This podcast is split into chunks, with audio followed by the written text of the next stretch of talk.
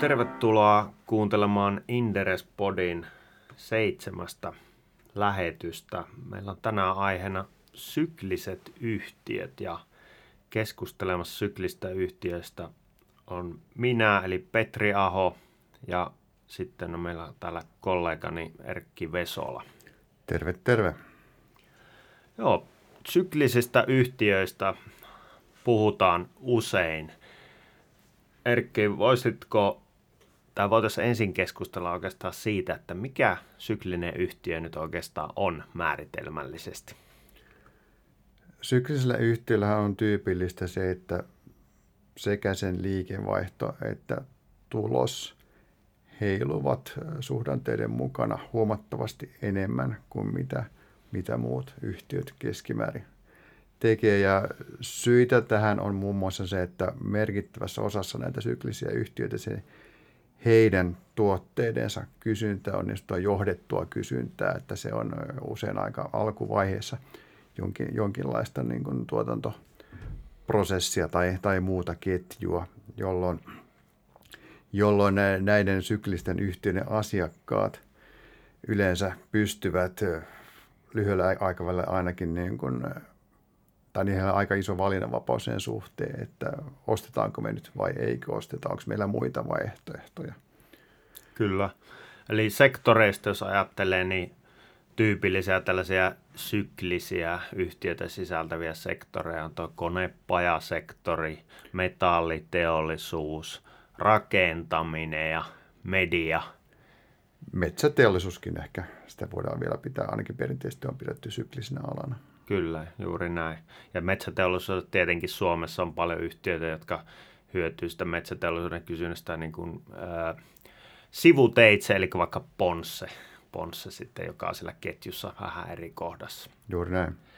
Kyllä, mutta voitaisiko vielä ehkä omaisesti niin käydä läpi pari esimerkkiä, niin mitkä on niin sun seuraamista yhtiöistä sellaisia syklisiä, tyypillisiä syklisiä yhtiöitä, joita voi, ja voisit vähän kuvailla, että miten se syklisyys näkyy niissä yhtiöissä?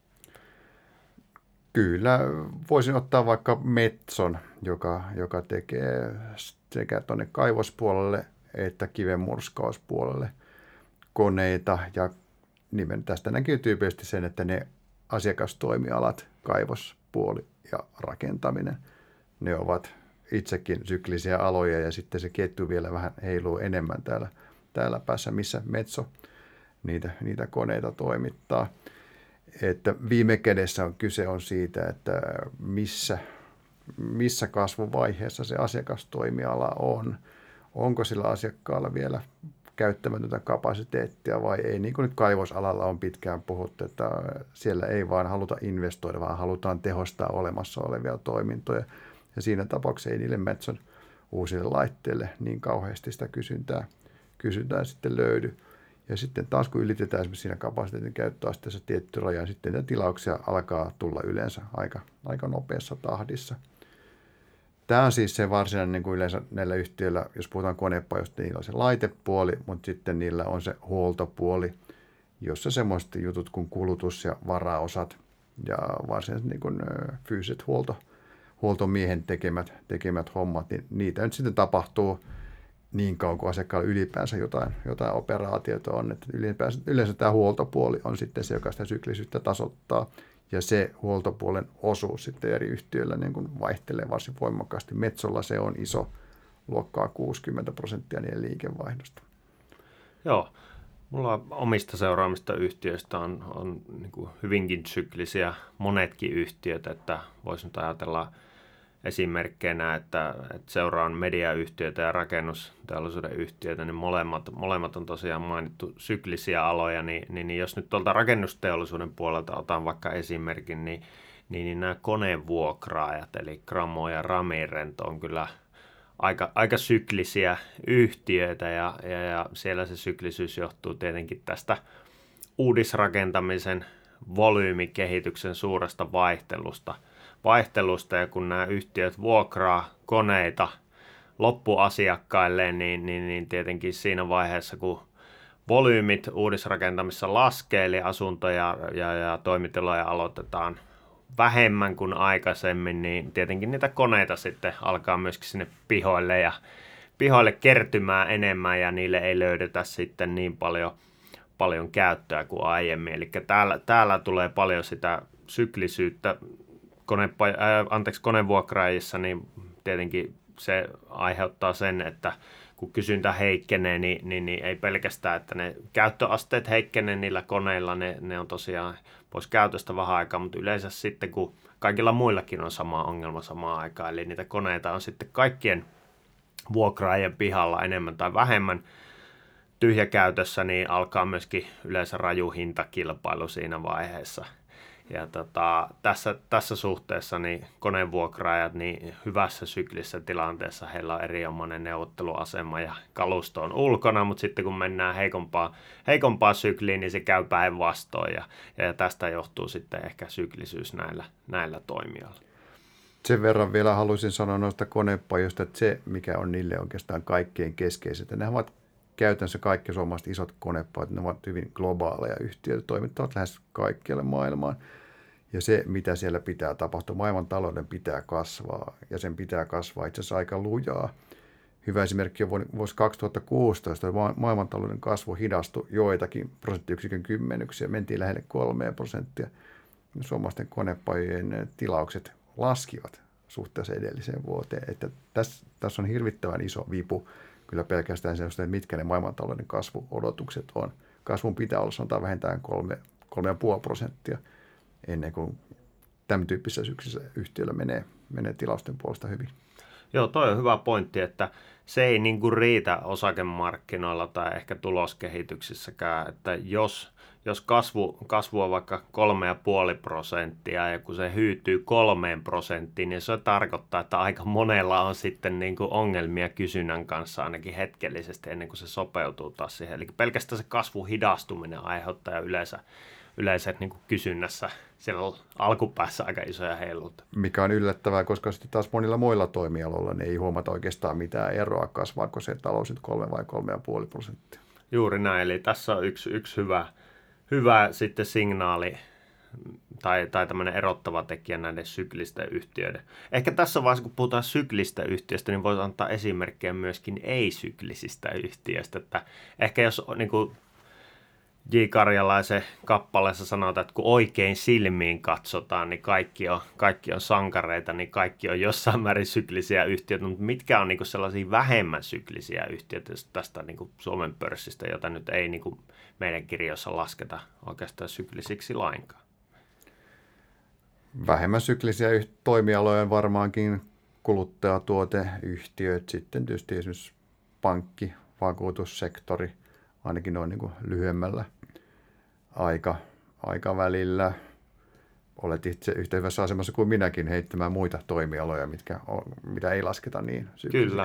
No tietenkin sellaista on, niin kuin, otetaan vaikka teknologiasta, joka nyt ei tyypillisesti, ja sitten siinäkin on omia syklisiä, syklisiä haasteita, mutta että siellä niin kuin on yleistynyt tämä SaaS-toimintamalli, mistä on paljon puhuttu, niin sehän tarkoittaa, että sulla on jatkuvia sopimuksia asiakkaiden kanssa, eli ne käytännössä ne asiakkaat ostaa sulta jatkuvasti pitkään aikaa sillä sopimuksilla tiettyjä palveluita, niin tällaisethan nyt eivät ole niin herkkiä sitten sykleille, tällaiset sopimustyypit. Se on vähän vastaava kuin huolto on, huolto on mm. sitten näillä konepajalla. Ja edelleen tulee mieleen siis teleoperaattorit, se on, lääkeyhtiöt se muualla päin maailmaa. Suomessa niitä nyt on aika, aika vähän listattuna, mutta kuitenkin. Joo, teleoperaattorit on varmaan kyllä itse asiassa parhaimpia esimerkkejä tästä, että kyllä niitä – puheluita ja tietoliikenneyhteyksiä sitten tarvitaan, tarvitaan niin kuin vaikka, vaikka investointitavaroiden kysyntä hetkellisesti heikkenisikin.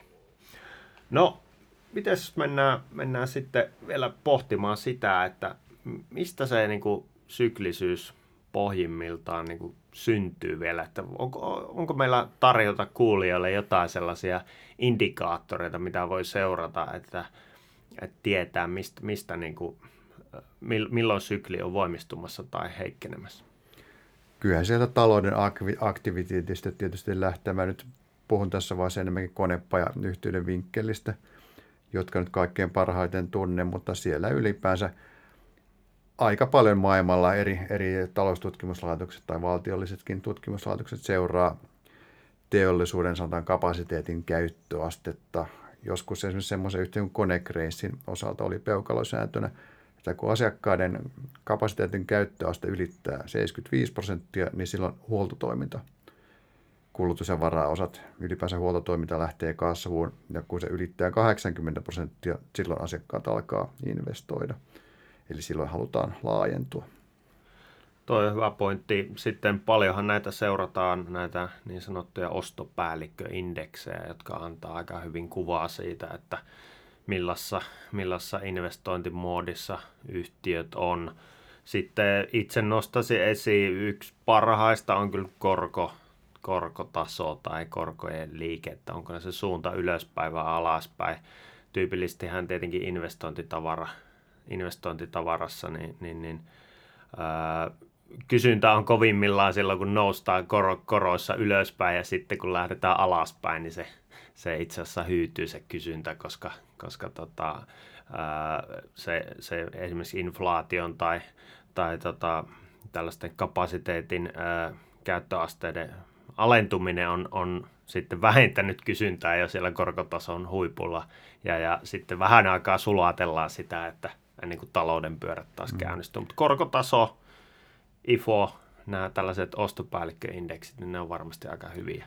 Ja edelleen, jos konepajapuolta vielä miettii, niin historiasta saa sillä aika hyvin tukea. Jos katsoo, että onko viimeisten parin vuosikymmenen aikana ollut, ollut isompia niin kuin investointisyklejä, joissa kauppa, kauppa on käynyt kovaa – ja sitten kun yhtiöltä saadaan tieto, että mikä ylipäänsä näiden toimitettujen koneiden keskimääräinen tekninen käyttöikä on, että missä vaiheessa se ihan mennään ihan puhtaasti vanhojen koneiden uusimissyklin kautta, saadaan taas uutta kasvua aikaiseksi. Tämä on yksi mittari, jota itse ainakin tykkään myös seurata. Joo.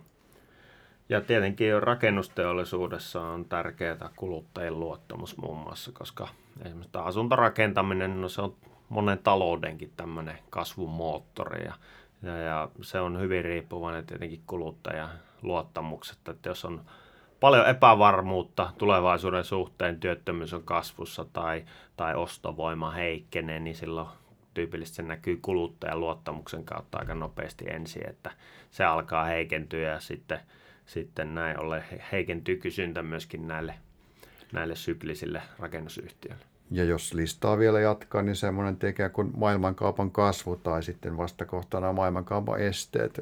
Suomessakin esimerkiksi Cargotekin ja Konecracein tyyppiset yhtiöt toimittaa aika, aika paljon infrastruktuuria nimenomaan siis satamiin, jotka nyt on aika hyvä indikaattori siitä, että mitä maailman taloudessa tapahtuu tai jää tapahtumatta.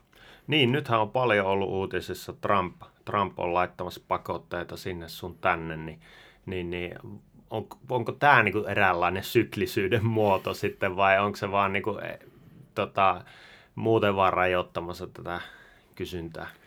Pahimmillaan se sitä on, mutta tietysti ihan erillisenä ilmiönä se ei ainakaan toistaiseksi kauheasti vaikuttaa, mutta tietysti jos se johtaa voimakkaisiin vastatoimiin, niin jos Trump nyt aloittaa jonkin kauppasodan, niin esimerkiksi sitten niin kuin Kiinan, Kiinan taholta on jossakin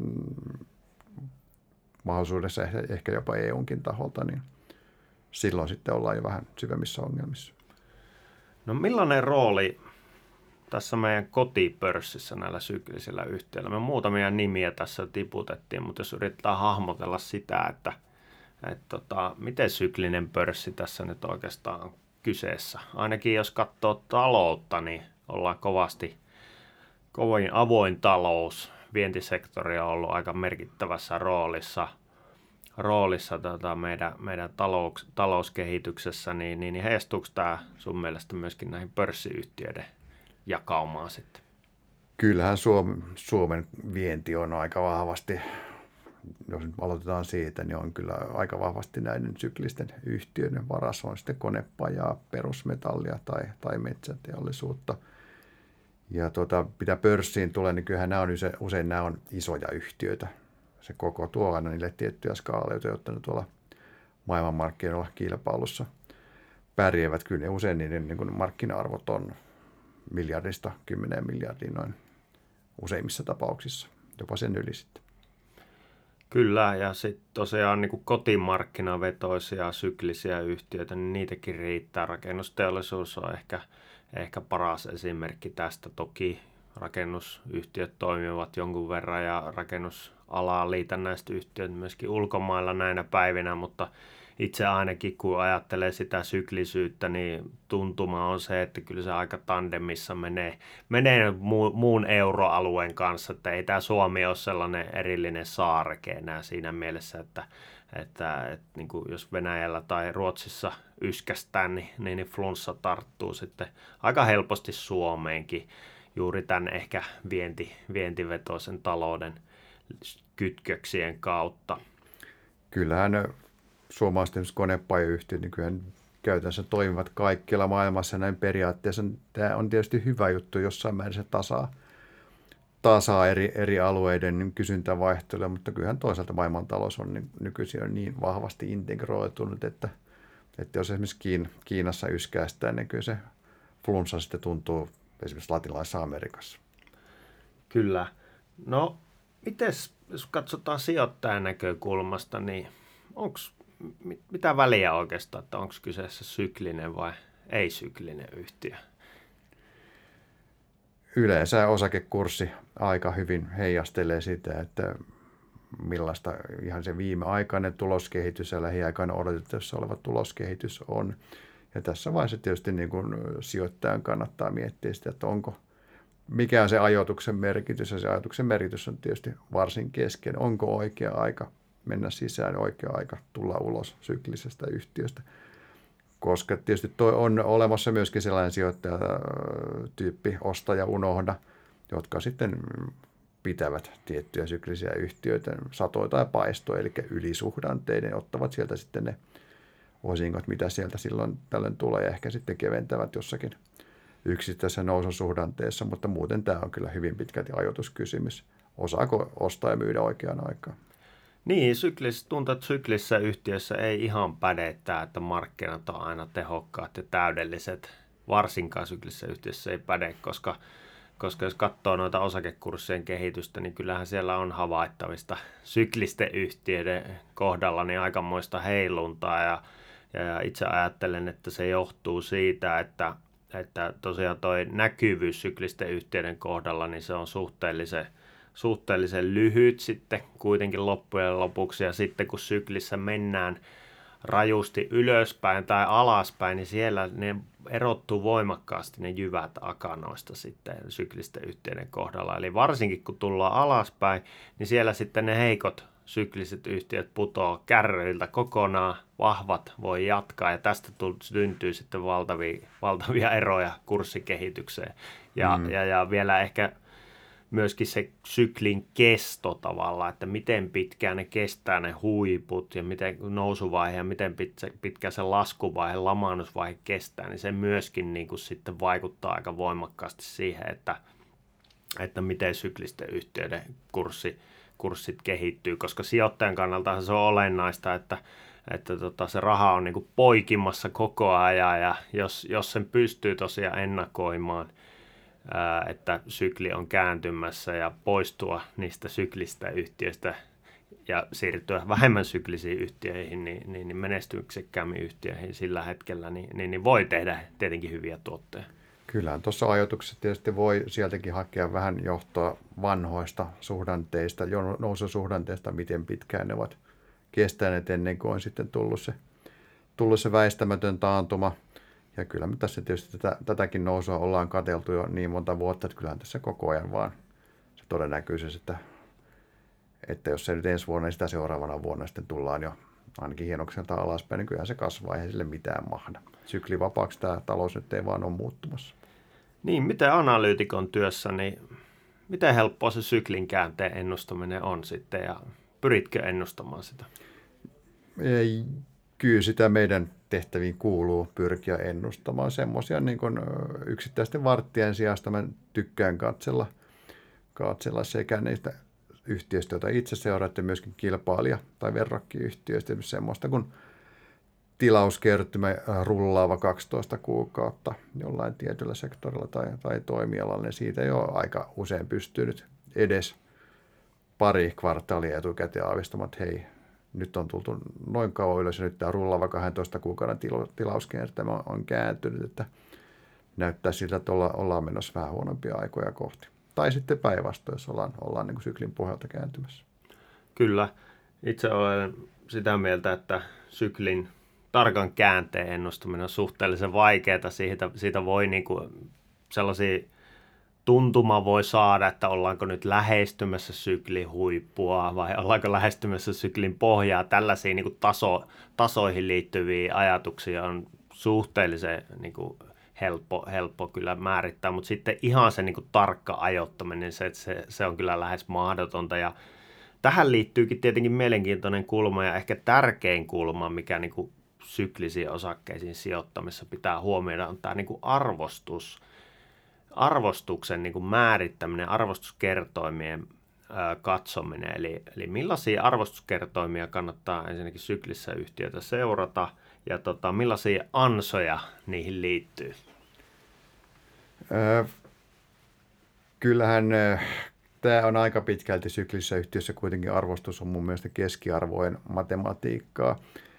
Eli totta kai silloin, kun tulos, tulos on heikko, mutta me tiedetään, että se tulee kääntymään, niin silloin, silloin ne arvostuskertoimet tuppaavat ja niillä on hyvä perustekin olla, olla korkeampia. Mutta sitten esimerkiksi nykyisessä tilanteessa, kun ollaan, ollaan tultu jo aika monta vuotta hyvässä myötätuolissa, kaikki näyttää vielä toistaiseksi hyvältä, mutta kannattaako siellä syklin huipulla maksaa, maksaa samoja kertoimia kuin mitä on maksanut syklin pohjalla, niin ei, ei todellakaan. Tässä kannattaa ehkä katsoa sitten niitä yli, ylisyklin ulottuvia arvostuskeskiarvoja, josta saa jonkinnäköisen mittatikun sille, että millaisilla kertoimilla tässä osakkeessa vielä, vielä uskaltaisi olla mukana.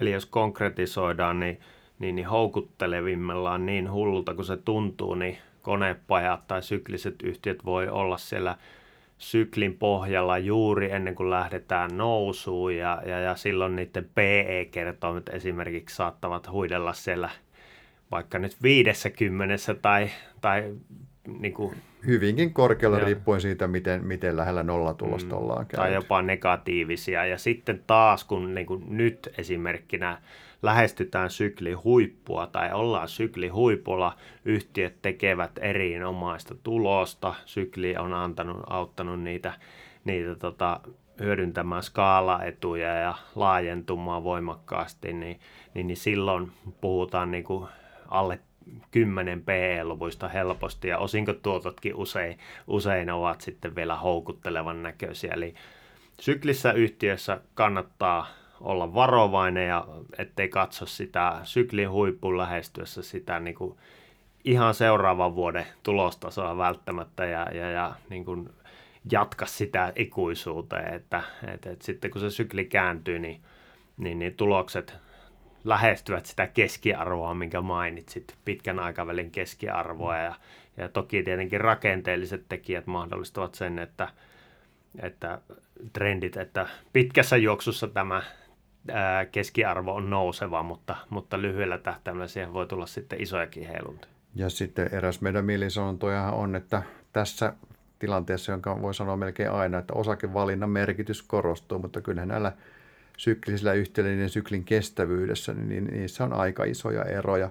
Konepajapuolella korostuu sellaiset seikat kuin kuinka suuri osa on tämän enemmän tai vähemmän jatkuvan tämän huoltotoiminnan osuus siitä, siitä koko liikevaihdosta, koska siinä huoltopuolella tietysti syklisyys on usein sekä kannattavuus on parempaa että syklisyys vähäisempää kuin sitten varsinaisessa laitemyynnissä. Toinen seikka, mihin kiinnitän huomiota, on se, että kuinka, kuinka vahvasti alihankittua se konepajayhtiön valmistustoiminta on, jolloin sitten kun kysyntä lähtee laskuun, niin sitten se, se lasku jää enemmänkin alihankkeen kuin tämän yhtiön itsensä, itsensä harmiksi, eli käytännössä kuinka suuri kiinteä kulumassa tällä yhtiöllä. Ja kolmas on sitten ihan se, että kuinka vahva sen tase on. Että on, syövätkö esimerkiksi rahoituskustannukset vielä merkittävän määrän liiketuloksesta, jolloin sitten sen syklin kestävyys on on aikaisemmin tai vieläkin heikompi. Joo, toi on tärkeä pointti, varsinkin rakennusteollisuudessa, jossa tyypillisesti on käytetty hyvinkin korkeaa velkavipua, velkavipua sitten pääoman tuotteen kasvattamiseksi, niin syklin käänteessä tämä velkavipu sitten saattaa kääntyä vastaan. Sulla jääkin varastoa, jota et saa myytyä ja, ja siihen päälle vielä vel, korkea velkaisuus, niin se on yleensä huono yhdistelmä ja sitten aiheuttaa aikamoisen lasku marginaaleja, kun niitä varastoja myydään pilkkahintaa ja, ja, ja sitten toisaalta taas velka, velka, velan korot juoksevat siellä toisessa päässä. Mutta itse niin kuin katson näissä, näissä syklissä yhtiössä tyypillisesti pidemmän aikavälin, sanotaan 10 vuoden keskimääräistä esimerkiksi liikevoittotasoa, ja sitten siihen toki pitää lisätä jonkunnäköinen rakenteellinen kasvutrendi yhtiöstä johtuva, ja vertaan sitä sitten taas tällaisen niin kuin pitkän aikavälin arvostustasoon, ja näiden yhdistelmänä saadaan sitten tyypillisesti jonkunnäköinen arvio siitä, että millä tasolla se pitäisi olla noin niin kuin syklin keskivääräisen nähden se arvostus. Ja, ja se antaa hyvän tällaisen niin kuin mittatikun sille, että kuinka, kuinka kovaa nyt menee tai kuinka heikosti nyt menee sitten. Ja kyllä markkinat on tässä mielessä täällä Helsingissäkin kohtuullisen tehokkaat kuitenkin, että olen, olen ollut havaitsevan, että nämä riskimittarit, mitä, mitä äsken mainitsin, ne kyllä ne aika hyvin sitten heijastuu myöskin arvost, arvostustasoihin. Semmoiset yhtiöt tyyppiä kone, jolla on erittäin – erittäin vahva se huollon osuus ja hyvä kannattavuus muutenkin, niin ne vaan ansaitsevat korkeampia kertoimia kuin sitten ehkä ainakin tähän asti sitten näyttöjen perusteella hieman heilahtelevammat, tuloksen osalta heilahtelevammat yhtiöt, esimerkiksi Konecranes. Joo.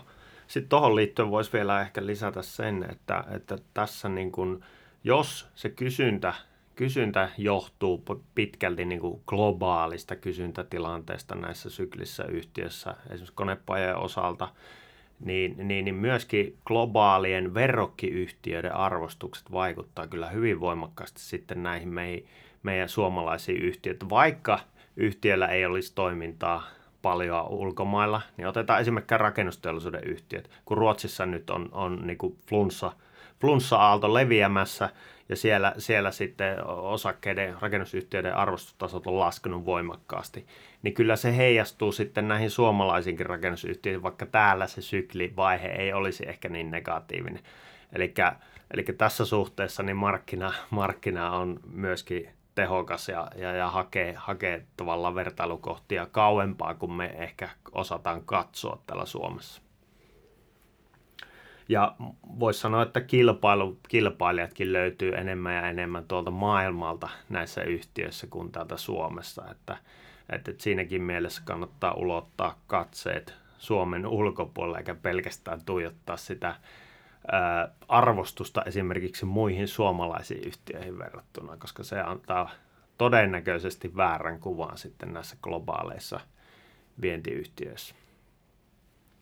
Kiitos Erkki tästä keskustelusta. Sykliset yhtiöt on aika laaja käsite ja vaikea aihe, mutta tota, toivottavasti nyt saatiin kuulijoille välitettyä jonkun näköinen, näköinen kuva siitä, että miten, mitä ensinnäkin sykliset yhtiöt ovat, millainen rooli niillä on tässä meidän pörssissä ja miten, miten niiden arvostusta pitää katsoa hiukan eri tavalla kuin näitä ei-syklisiä yhtiöitä. Ja, ja tosiaan osa yhtiöistä, syklistä yhtiöistä, niitä ei voi kaikkia niputtaa samaan nippuun. Osa niistä on vähemmän syklisiä ja osa enemmän syklisiä ja, ja tätä pitää myöskin katsoa hyvin yhtiökohtaisesti sitten, että millaisia eväitä yhtiöillä on selvitä yli sykliä.